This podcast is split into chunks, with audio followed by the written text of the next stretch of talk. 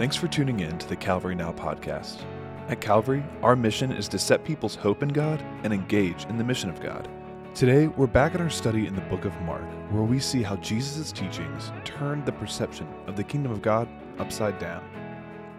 Calvary West, good morning and welcome. My name is Ryan. I'm a pastor on the staff team here at Calvary West. If you're a guest, uh, Cam said hello to you. I'd like to say hello as well. If we have not had the chance to meet, I'd love to say hello to you after the service this morning and uh, maybe get, just tell you a little bit about Calvary West and what God's doing here, how you and your family can be connected to that as well. You know, one of the things I love about having two services is that when Cam does my favorite songs like Come Thou Fount, he has to do them twice. What, I mean, what just an incredible blessing. Uh, go tell it on the mountain on Christmas Eve twice. Come Thou Fount today twice. It's amazing. Also, though, it gives me some time between the services to talk to folks. And uh, this morning I was asked by multiple people if I planned on talking about NC State today. And uh, I felt like maybe we could lay down what divides us and just celebrate what unites us. Duke lost last night, which is a great thing. So if you're happy about this morning, great. If you're sad about that, talk to me after the service. Just like to counsel with you a little bit. Um, Anyways, kids, if you're in kindergarten, first or second grade, and you're going to Kids Connect, you see Miss Jennifer back there with the sign, you can head back to her now. Kids Connect, it's time for kindergarten, first, and second graders to connect with God and each other on their level. Your kids are welcome to go. Your kids are always welcome to stay through the service as well. If you are in elementary school and you're staying for the whole service, um, we've got these sermon series notebooks for you. I've been talking about in the last couple weeks. These are a great way for you to take notes, what God's teaching you, what you're learning from His Word, and then to be able to talk about that with your parents, your grandparents, brother and sister later on. So if you need one of these this morning, uh, my wife, Mary, actually, my son Mason is holding them. Mason, will you hold those up for everybody? You can come and grab one of those right now. Take notes this week, bring it back with you next week, take notes as well, and, uh, and learn and just continue to learn what God is teaching you. Last week, we heard Jesus give us this teaching from his upside down kingdom. Excuse me, a teaching that really turns things on their head. And uh, Jesus does that all the time when he's talking about his kingdom because his kingdom, again, is an upside down kingdom. It does not work the way that we think that it should, or maybe the way that we would do things if we were in charge. And this particular teaching was on marriage and divorce, it was prompted by a question that Jesus got from the religious leaders. They are seeking to entrap him, to catch him up in this controversy. And so they ask him, Jesus, is it lawful for a man to divorce his wife? That's how Mark recorded the question. Matthew added a little more detail for us. And Matthew recorded the question like this Is it lawful for a man to divorce his wife for any and every reason? Jesus, if I don't like anything about my partner, can I give her a certificate of divorce? And send her away. Jesus, speaking into that controversy, teaches us something about marriage that if you are married, marriage is meant to be your priority among your human relationships, that it's meant to be a permanent human relationship, and then it has a special purpose among all the different human relationships that we might have. Just recapping a little bit from last week, because this week is going to be kind of a part two to what we started last week. And because of those realities that Jesus lays out for us, we see that divorce, breaking apart a marriage, is a concession not a command, right? It's a concession, it's an allowance, it's not something that God ever desires. And that reminds us of something significant that often things that happen in our lives are things that God is allowing to happen, not things that He desires happen. God always wants the very best for us. But because we live in a sinful, broken, fallen world, those things do not always come to pass. Of course, divorce isn't something that we desire for ourselves either, at least not at the beginning of our marriages. And yet, even though God doesn't desire it, we don't desire it heading into marriage, it is sometimes the reality that marriage ends in divorce. And so, the question I was left with last week that I was thinking about after last Sunday was this What could I do right now to make sure that I never want to ask the question, Is it lawful for me to divorce my spouse? What could we be doing? For those of us who are married, what can we be doing to make sure that we're never asking the question, is it lawful? Is there a way out for me from this marriage? That's a question that we have to ask now if we don't want to be asking that question about divorce later on. What could we do now? And we heard Jesus give us the blueprint for the ideal marriage from Genesis chapter 2. That's where he went back when he was answering this question from the religious leaders, back to the beginning, back to creation, back to God's original design for that. But you and I, again, we don't live in a Genesis 2 world. We live in a Genesis 3 world, the real world, the world that has been broken by sin. And so, really, what we're trying to figure out then, the question that I was left asking last week, and maybe you were as well how can I have a Genesis 2 marriage, right, as close to the ideal as possible while living in a Genesis 3 world that's been broken by sin? How can we pursue the ideal in the midst of the real world where our lives, including our marriages, are messed up, broken by sin, and the hardness of our own hearts. That's what we're going to talk about today. So look with me at chapter 10 of Mark's gospel account. Mark chapter 10 is where we're going to pick up. We're going to read those first nine verses, verses that we talked about last week. And then as we get super practical at this, this is going to sound like a very practical message. As we get super practical at this, we're going to go to Paul's letters as well, to the Ephesians and the Philippians. So, Mark chapter 10, starting in verse 1. Jesus then left that place and went into the region of Judea and across the Jordan. Again, crowds of people came to him, and as was his custom, he taught them. Some Pharisees came and tested him by asking, Is it lawful for a man to divorce his wife? What did Moses command you? He replied. They replied, Moses permitted a man to write a certificate of divorce and send her away. It was because your hearts were hard that Moses wrote this law, Jesus replied. But at the beginning of creation, God made them male and female. For this reason, a man will leave his father and mother and be united to his wife, and the two will become one flesh. So they are no longer two, but one. Therefore, what God has joined together, let man not separate. Father, would you uh, meet with us now? God, would you move among us now by the power of your word and the power of your spirit? God, we recognize that you set the world up a certain way and that sin has broken that down. God, you are restoring all things to yourself, and we live in the in between. God, in between when things were right and when they will be right again, we find ourselves right in the middle of that. And so, God, things in our lives, things in our hearts, things in our homes and in our marriages are not always the way that you designed them to be. God, I pray that you would help us see the way back today, back towards your design, back towards the goodness, the beauty of what you created. Father, would you help that be our number one desire today. I pray that in Jesus' name. Amen. So we've heard Jesus here in Mark 10 take us back to the beginning, back to Genesis chapter 2, to the ideal for marriage. And just a reminder the ideal for marriage is this marriage is a covenantal relationship, covenant, not contract, covenantal relationship between a man and a woman that binds them together as one flesh for life. That's the ideal. That's how God designed it in the very beginning. And that's what He desires for marriage to look like, even in the here and now. How do we pursue that ideal in the midst of the real world that we're all living in? We're going to talk about three different things. The first is this if you want an ideal marriage in the real world, if you want an ideal marriage in the real world, start with following Jesus. Start with following Jesus. I said that we're going to get practical by looking at Paul's letters. Flip over to Ephesians chapter 5. Okay, towards the back of your Bible, we get out of the gospel accounts and into the letters uh, that Paul and others wrote to the church, past Acts, and you're going to see Ephesians, Galatians, Ephesians, chapter 5. And uh, we're going to get real practical. When you read Paul's letters, they usually follow a pretty similar pattern. First, Paul talks about everything that God has already done for you. So, Paul never starts his letters out by saying, oh, This is all the things that you have to do. This is how you can be a better person. This is how you can be a better Christian. This is how you can improve your life. Follow these tips and tricks, right? Paul doesn't do that. He doesn't put the emphasis on us, he puts the emphasis on God and what God has done for us through Jesus. And that's why when you read a letter like Ephesians, the whole first half of the letter is everything that God has done for us. Only then does Paul transition to talk about how we live in light of the gospel. Now that your heart is set on Christ, now that you're reminded, you're dwelling, you're meditating on everything God has done for you, here's how what God has done for you changes your real life, changes everyday life in the here and now. That's where we pick up in Ephesians chapter 5, the difference that following Jesus makes in everyday life. And Paul says this be very careful. This is verse 15. Be very careful then how you live, not as unwise but as wise, making the most of every opportunity because the days are evil. Therefore, do not be foolish, but understand what the Lord's will is. Do not be drunk on wine, which leads to debauchery. Instead, be filled with the Spirit. Speak to one another with psalms and hymns and spiritual songs. Sing and make music in your heart to the Lord, always giving thanks to God the Father for everything in the name of our Lord Jesus Christ.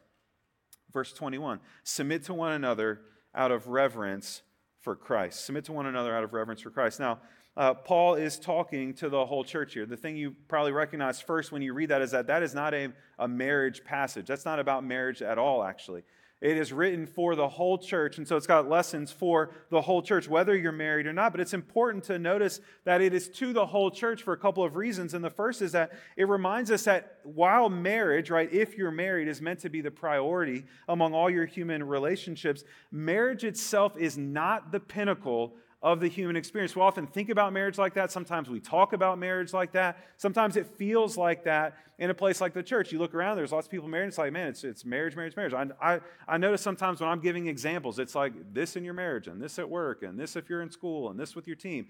And you just default sometimes to that reality. I notice that at least for myself. But marriage is not the pinnacle of the human experience. Following Jesus is the pinnacle of the human experience. The way to the good life is not through marriage, it's through Jesus. And you can experience the good life that God created you for, that He designed you for, that He wants for you, whether you are married or not. That's important for us to remember, even as we're focusing in this morning on marriage. And second, it reminds us that following Jesus is the prerequisite for human flourishing, not marriage right? Following Jesus is the way that we connect to flourishing in all kinds of different areas of our life, marriage included, but it's following Jesus that leads to the flourishing, not marriage in and of itself. While it is a good thing, while it is a blessing, right, it is not the way to human flourishing in and of itself. It's in following Jesus that we experience true human flourishing. With that in mind, we can recognize that what Paul is saying certainly does have implications for marriage, and that's what we're going to focus on right now. Three things that Paul identifies as implications of following Jesus that are absolutely critical if you want to experience something like the ideal, the Genesis 2, in the Genesis 3 world. The first is from verses 15 through 17 when he's talking about wisdom. Following Jesus gives us wisdom. Wisdom is just understanding how life works best, right? Understanding how life works best in the real world. It's biblical knowledge, true biblical knowledge applied to the realities of everyday life. That is what biblical wisdom is all about. It's not just knowing the right things, it's knowing how to apply those things in your everyday life. And so, wisdom is all about bringing the ideal to bear on the real, right? What God created, what God designed, how He wants things to be. How can I translate that into the real world where I'm struggling with sin and everyone around me is struggling with sin? That is true wisdom. And Paul would say that's only available to us when we follow Jesus, because Jesus, he says to the Corinthians, is the embodiment of all wisdom, right? In Jesus is wisdom. You can't find it anywhere else. That's why Paul would say to the Ephesians, right? That before you came to Christ, your mind and your heart were darkened by foolishness and sin. So if your mind and your heart are darkened by, foolish, by the foolishness of sin, there is no way for you to take true biblical knowledge and apply it to your real life. You're too busy thinking about what's my knowledge, what's my wisdom, what are I want the most, let me get that in my real life. You would never even pursue what God says is good and right and best when you're in that darkened state, the hardness of your heart. So Paul says it is only through Jesus that we can experience, find the wisdom that we need for life in the real world. The second implication is this from verse 18 that following Jesus gives us the Spirit. He says, Do not get drunk on wine. Don't let yourself be controlled by that or anything else, which leads to debauchery. Instead, be filled with the Spirit. The Spirit is the third member of the divine Trinity. So it's the Father, the Son, and the Spirit. What we sang about this morning. And Jesus promised his followers that even after he was gone, right, he's trying to get them ready for this reality. I won't be here with you forever. And J.D. Greear wrote a whole book about this uh, called Jesus Continued Why the Spirit Inside You is Better Than Jesus Beside You, which kind of goes into this. But it's better for us, right, to have the Spirit, all of us, than just a small group of us to have Jesus right beside us. But he's trying to prepare them for that future reality. I'm going to die. I'm going to be resurrected to heaven, right? And I'm not going to be here forever, but you will still have the power and presence of God with you. Well, how can that be possible? So far, Jesus has been their connection to the power and presence of God. After Jesus leaves, he sends the Spirit of God to everyone who trusts in him. And so everyone who trusts in him now has the power and presence of God available. That's why Peter could say to the church, listen, you have everything that you need for life and godliness. Everything that you need. Once you trust Jesus, once you understand the gospel and believe it, and your hope and your faith are in Him. After that, you have everything you because you have the Spirit with you all the time. So there's nothing that you need to wait on. There's no next level of Christianity, right? You start here, and then to really get into it, you need something else. Paul or Peter, excuse me, says, Man, when you trust Jesus, you've got everything that you need for life and for godliness. It's the Spirit who enables and empowers us, who helps us be able to do what God is calling us to do in the first place. That's true for life in general. That's certainly true in marriage as well. You can never pursue the ideal that God wants for you apart from the power of the Holy Spirit. And that's why so many of our change projects, I'm going to do this different, I'm going to do that different, I'm going to change in this way, I'm going to improve my life in that way, they fall flat. Why? Because we are not we're not uh, engaging in them by the power of the Holy Spirit. We're trying to do it on our own. Third implication is this from verse 21. Following Jesus gives us humility, and this is huge. Submit to one another out of reverence for Christ. That command from Paul is to the whole church. Submit to one another out of reverence for Christ. That's something that is for the entire church. And it is absolutely impossible to do unless you are following Jesus. Remember, this is an upside down kingdom. So at work, you're trying to get to the top of the pile, right? The top of the ladder, the top of the, the income, you know, range in your position, the salary range in your position. At school, you're trying to get the best grades. On your team, you're trying to get the starting position. All of those things are true in the world. They are not true in the kingdom of God because his kingdom is an upside down kingdom. For Jesus, the way up is down. The way to be exalted is to become a servant and to be humble. And so, following after Jesus, both in his teaching and in his example of his life, we humble ourselves and put others before ourselves. In the same way that Jesus, uh, Paul says to the Philippians, he humbled himself, he made himself nothing even to the point of death, death on a cross. So Paul identifies here in Ephesians three things for us that are absolutely critical if we're going to pursue the ideal in marriage, right? We have to have wisdom. We have to know how life works best and how to engage with our spouse in a way that is actually beneficial and productive. We have to have the Spirit, or we'll have no power to do what God is calling us to do. And we have to have humility. We have to be able to put the other person before ourselves if we're going to have a marriage where we can be fully known and fully loved. Second big thought oh, sorry, one more thing. What that means is that if you want a great marriage, if you want an ideal marriage, if you want Genesis 2 to be true in your marriage, in your, in your life, eh, for your family, right, you can't start with a focus on your marriage. You can't go into this and go, man, something about my marriage is broken. I've got to focus on that. I've got to fix that first. That's not the way that it works in the long run. If you want to see good things come in your marriage, if you want to trust Christ in that, if you want to see real transformation that lasts, start with you and your following after Jesus first because he's the only one who has the resources that you need to improve anything about your marriage in the first place. So, first big thought if you want the ideal and the real, start with following Jesus. Second big thought is this if you want the ideal in the midst of the real, right? An ideal marriage in a real world, stop listening to the culture. Stop listening to the culture. You and I, we live in the culture, we hear its messages all the time. If you've got any kind of an app that plays video content, Facebook, right, Instagram, TikTok, MySpace, YouTube, whatever you've got. Okay, that's for the elder millennials among us. Whatever you've got. Okay, if it plays video content, you are ingesting the message of the culture. And the message of our particular culture here in the modern West is called expressive individualism. We've talked about this before, but the gist of it is this expressive individualism says that all truth is internal to the self. So, my truth for my life is internal to me. I'm therefore the only one who can discover it.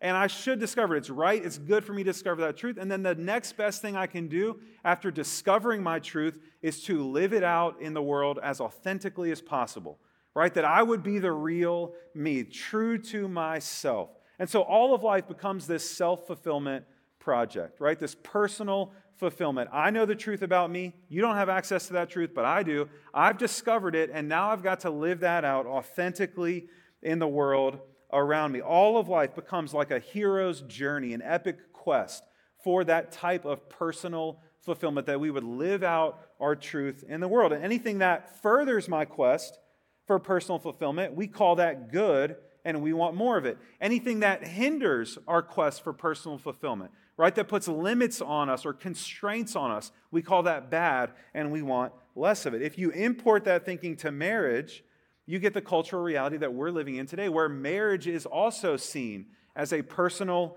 fulfillment project. And so, if my marriage furthers my quest for personal fulfillment, great, I'll stay married. If my spouse is helping me become who I know I need to become, great, I'll stay married. But if they're not, right? If they're putting some constraint on me, if they're limiting me in some way, then I've got to get divorced. I've got to get out of that relationship that's putting constraints on me in the same way that I would get rid of anything else that hinders me from living out my truth authentically in the world. Paul's about to say something in Ephesians that just blows that thinking out of the water. It is impossible. It is impossible to see what Paul says in Ephesians and, our idea, cultural idea of marriage as personal fulfillment these two things cannot both be true at the same time. Listen to what he says Ephesians chapter 5, verse 22. Wives, submit to your husbands as to the Lord. For the husband is the head of the wife, as Christ is the head of the church, his body, of which he is the Savior. Now, as the church submits to Christ, so also wives should submit to their husbands in everything.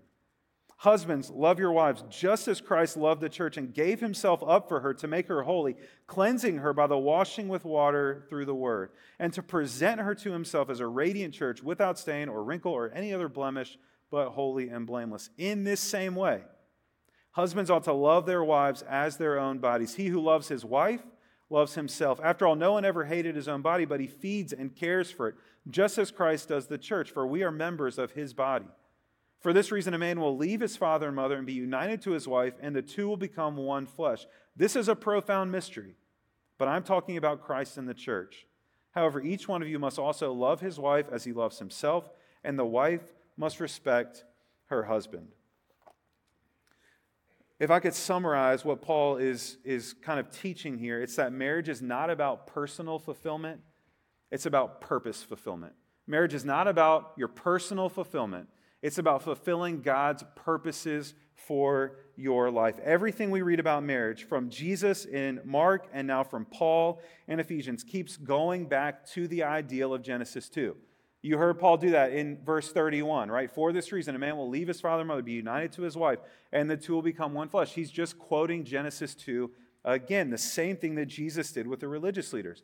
And the message is clear we cannot know the truth about marriage by looking around at the culture. You cannot discover the purpose of marriage by looking around at the culture. You cannot discover how to fix a broken marriage by looking around at the culture. We have to look back at creation. You cannot find that by looking at the culture. We have to look back at creation. It's only looking back at creation that we're reminded of that special purpose of marriage, creating a human relationship where you can taste something of the divine relationship, where you are fully known and fully loved. And according to Paul, that happens best and most fully when two things are true. First, when wives trust and follow their husbands, just as the church trusts and follows Jesus. And second, when husbands love and sacrifice for their wives, just like Jesus loves and sacrifices for the church. When those two things are happening, marriage becomes this place where you can be fully known and fully loved, where you can be honest and still embraced, where you can be vulnerable and still loved and accepted. And I know that this passage has been used in lots of bad ways, right, in the past, and, and I'm sure still in the present day. That it's been used more like a club to beat you over the head with. And so when you read it, it's not a comfort, there's all this confusion about it. And, you know, when I was doing student ministry, there was this little, like, clique of guys who would do this, like, submit to me, woman, and make me a sandwich, woman, you know, stuff to the girls in the youth group. And I was like, well, first of all, you're going to be single forever. But second of all, that's not what Paul's talking about, right? That is not, not what Paul's talking about. Excuse me. Sometimes that's said in like a joking way. Sometimes people are very serious in interpreting those verses like that. Like, this means that women must submit to men. That is not at all what Paul is saying. Paul never says that women submit to men. He says that a single wife is to submit to her single husband, one on one, right? It's not all women to all men, it's not all wives to all husbands. It is a wife to her husband, and that is it in the way that the church submits to, trusts, and follows Jesus. But Paul isn't just telling wives to submit to their husbands. That's not all he has to say here. And sometimes we read those verses and it's a shock to the system, and that's all we hear. But Paul goes on, he says more to husbands, actually, than he says to wives. He also tells husbands, right? You must love your wife like this. And the bar that he sets is so unbelievably high for husbands. You must love your wife like how? Like Christ loved the church. You must be willing to give up everything for your wife, just like Jesus gave up his very life for the church. It is just as hard for a wife to trust and follow her husband as it is for a husband to love and sacrifice for his wife. And we have to recognize what Paul is saying here sounds insane in light of the cultural message that we hear all the time. It sounds ridiculous. And you've probably heard or read or thought, you know, like eh, thought that before. Like, that's crazy, right? Why, like as a wife, like I could never submit to my husband like that. I've got to keep up with all this stuff for him anyways. How could I ever trust him to lead me? Or a husband thinking about his wife. Like I could never love my wife like that. Like she's so this and so that and demanding and gosh, she's it's miserable. I could never love her like that. And we, it feels sometimes impossible, especially when you think about expressive individualism and, and personal fulfillment. If my highest goal in life is to discover the truth about myself and live it out authentically in the world, well, then as a wife, it is going to be impossible. It's going to be impossible to trust and follow your husband rather than trusting and following your own heart and your own truth. For husbands, it's going to be impossible to love and sacrifice for your wife, to lay down your very life for her if you've made your whole life about yourself about your own fulfillment, about your own joy, about your own comfort, about your own hobbies, pursuits, wants, desires, whatever. You're so used to loving and sacrificing for yourself, it'll be impossible to love and sacrifice for your wife in the way that Paul is talking about here. Now, here's the thing we cannot listen both to the culture and to the scriptures when it comes to marriage. Right? We cannot listen to both of those, give them equal weight, and it'll just balance out. I'll take a little bit of Jesus and a little bit of the culture. One of those messages will always speak louder to us than the other. We will always walk down one of those roads or the other. They are not parallel paths. And you cannot walk down them both at the same time. And so, if you want to pursue an ideal marriage, a Genesis 2 marriage in a Genesis 3 world, stop listening to the culture. Marriage is not about personal fulfillment, it's about fulfilling God's purposes for you and your life the message, the culture's message, expressive individualism, personal fulfillment, it only leads to more sin and more brokenness and more hardness of heart in the end because you are bending everything in that system back to yourself. It leads to disaster in the end, even if it feels good for a minute. Third big thought for today is this if you want an ideal marriage in the real world, become a skillful partner. Okay, if you want an ideal marriage in the real world, become a skillful partner. Three skills in particular that are just so important to overcome sin, brokenness, and the hardness of our own hearts. I talk about these in premarital counseling all the time. They always come up in marriage counseling, no matter what the issue is. These three things are so, so important. If you can do these three things, if you can figure these things out, man, you can figure almost anything out. If you cannot do these three things, you can figure almost nothing out in marriage. The first skill is communication. Okay, the first skill is communication. Paul in Ephesians 4, so a little bit earlier in his letter, but still when he's talking about the implications of following Jesus, he says this Do not let any unwholesome talk, 429, do not let any unwholesome talk come out of your mouth, but only what is helpful for building others up according to their needs, that it may benefit those who listen. Of course, this applies, and so will the other ones, to all of life, not just marriage, but we're talking about them in the context of marriage. For Paul, and when it comes to communication, living in light of the gospel, right? Because the gospel turns everything on its head, because Jesus' kingdom is an upside down kingdom, the way that we normally think about communicating, right? I've got these thoughts, I've got these desires, I've got these wants and these needs, and the only way that other people will know them and be able to accommodate them is if I communicate them. Right? So I've got to learn how, and, and sometimes, man, in, in counseling, we do the same thing, right? Well, what are his needs and what are her needs and how can you communicate those effectively to each other? And that can be an important part of the counseling process. That is a part of communication. It's just not the most important part of communication anymore according to paul. It's no longer about me communicating what i want and what i need. Now it's about building my spouse up according to her needs that my words will be a benefit to her when she hears them. I just want you to imagine for a second how different how transformative that would be in your relationship really in any of your relationships, but if you're married in your marriage, if that was the way that you talk to your spouse all the time, if it was always, man, I pay such close attention to my spouse that I know her needs or I know his needs. So I'm already I'm already tuned in, I'm already paying attention, and now I'm taking the initiative to craft what I say in a way that builds her up according to those needs or builds him up according to those needs. Can you imagine how different your life would be, how different your marriage would be, how different your work would be, or students with your friends would be? If that was your goal, that was your desire when you communicate. It's no longer about me. Now it's about you. It's no longer about my needs. Now it's about your needs. It's no longer just so that you can ultimately give me what I want. I got to tell you what I want so you can give it to me.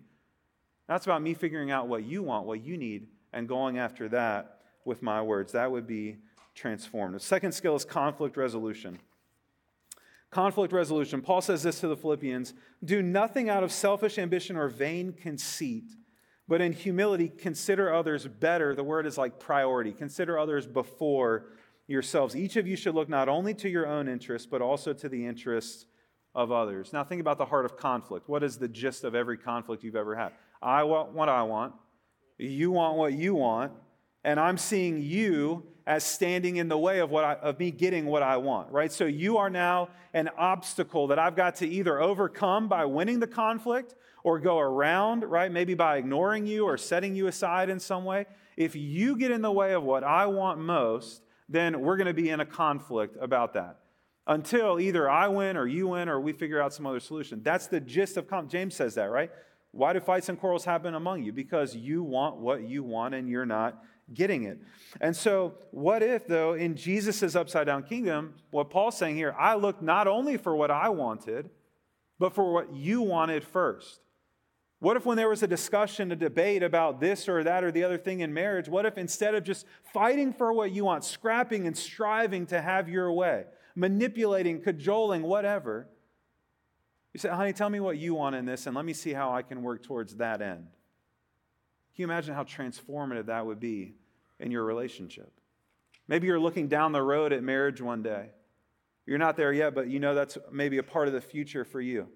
Can you imagine how different your marriage would be than marriages that you've seen? Maybe your own parents or family or friends, right?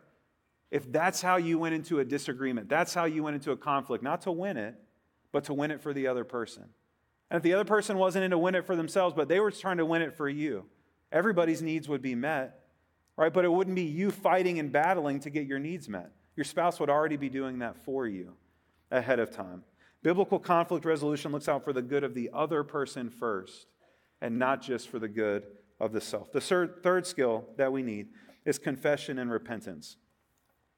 Confession and repentance. Ken Sande wrote a book called Peacemaking for Families and it's an excellent book, um, and it does such a great job of applying like the skills of confession and repentance.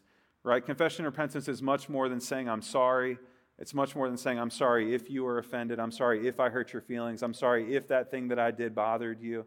Right? Confession and repentance, man, it's so much more than that. Confession and repentance are the skills that bring us back from the reality of the broken world, sin and brokenness and hardness of heart and back towards the ideal. How do I get from where we are right now to where I know God wants us to be? It's confession and repentance every time. In the same way, how do I get from where I am as an individual, cut off from God because of my sin, back to a relationship with Him? It's confession and repentance, believing the truth of the gospel, right? That Jesus has come to save me, and He's the one who brings, God, I'm sorry for everything I did to run away from you. Will you please forgive me? I'm trusting you now, Jesus, to bring me back.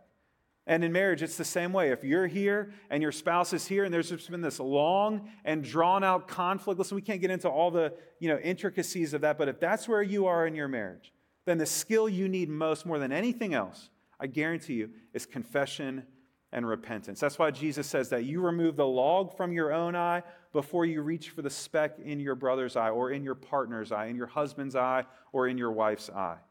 Right? Because we have to do that work first before we can accurately see to help someone else. When I confess my sin, it, it, removes the cloud of sin, the confusion of sin, the darkness of sin, and its foolishness, right? And allows me to see things clearly for the very first time. And so maybe for you right now, you know, man, confession and repentance. I don't, I, I, if you're thinking to yourself, I can't remember the last time I confessed a sin to my spouse, this is probably the place to start. Hey, can I talk to you? I just want to say, I'm sorry about this, this, this, and this. I know that those things are wrong because they're wrong in the scriptures. And I'm sorry that I did them. I'm confessing my sin to you. Will you please forgive me?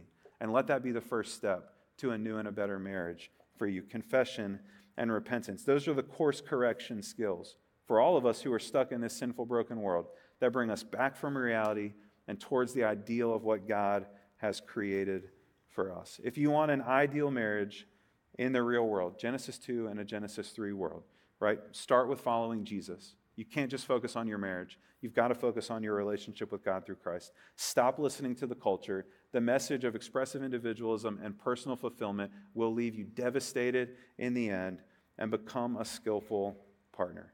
These are three things that can help us that our marriages become a place where we can be fully known and fully loved. They can help us stop from ever getting to the place where we want to ask, Is it lawful for me? Is it okay for me? Is it right and good for me to divorce my spouse? Doing those things now will build strength into your marriage. Failing to do them can build weakness into your marriage so that later on you're asking very different questions. I want us to reflect on two things. And the first is this like, do I even desire an ideal marriage? Do I even desire a Genesis 2 marriage? Or have I settled for some other vision for marriage? Right? Have I settled for the cultural vision for marriage? It's just another personal fulfillment project. Have I settled maybe for my parents' vision for marriage? This is how I saw their marriage work, so it's how I assume mine should work. Have I settled for my friends or my friend group, like their vision for marriage, and we all talked, and yeah, that's what marriage should be about? Or do I have a real, genuine desire to see a Genesis 2 marriage be my marriage, right? Where my spouse can be fully known and fully loved, where I can be fully known and fully loved, and we can pursue God and His mission for our lives together. What is your vision for marriage? And the reason I'm asking is because if you don't desire it, or if you don't have a desire for that in the first place, it'll never come true in real life. You'll never work towards that if you don't have a desire for it first. So the first thing that we do today, maybe, maybe just to confess to God, God, I've had the wrong idea about marriage all along. And so, of course, I've been working in the wrong direction, further and further away from Genesis 2. God, would you please forgive me for that? Help me to have a real, true biblical vision for the beauty of marriage. Second thing I, I want us to think about is like, where do I need help right now? Of the three things that we talked about, starting with following Jesus, is that where you need help right now? And you realize, man, your relationship with God has grown cold. Cold. It's grown stagnant. It's stale. There is no passion. There is no genuine love there. There's no real, like, relational dynamic there between you and God through the Spirit, through Jesus. Is that where I need to start? Right? With me and my relationship with God. I know if I can get that right, then my, everything in my marriage will be a whole lot easier down the road. So that's the right place to start. Or is it not listening to the culture? Are you just consuming content all the time from the culture and never content from the scriptures?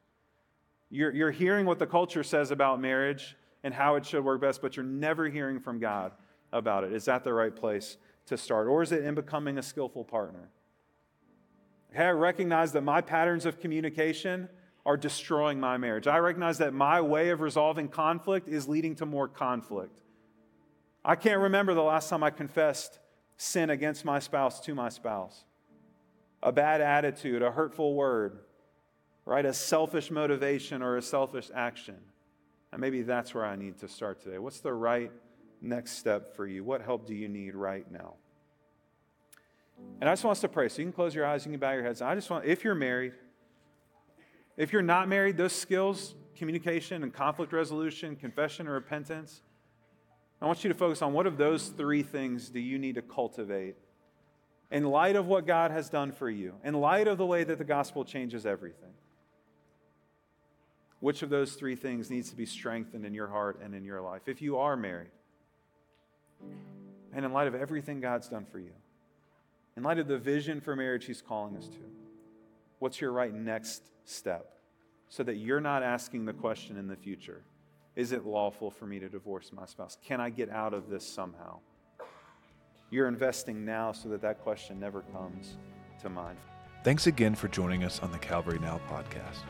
We desire that Calvary would be a place of belonging and hope where no one walks alone. If you're not already, we would love for you to join us in person at either of our campuses on Sunday mornings at 9 or 10:30.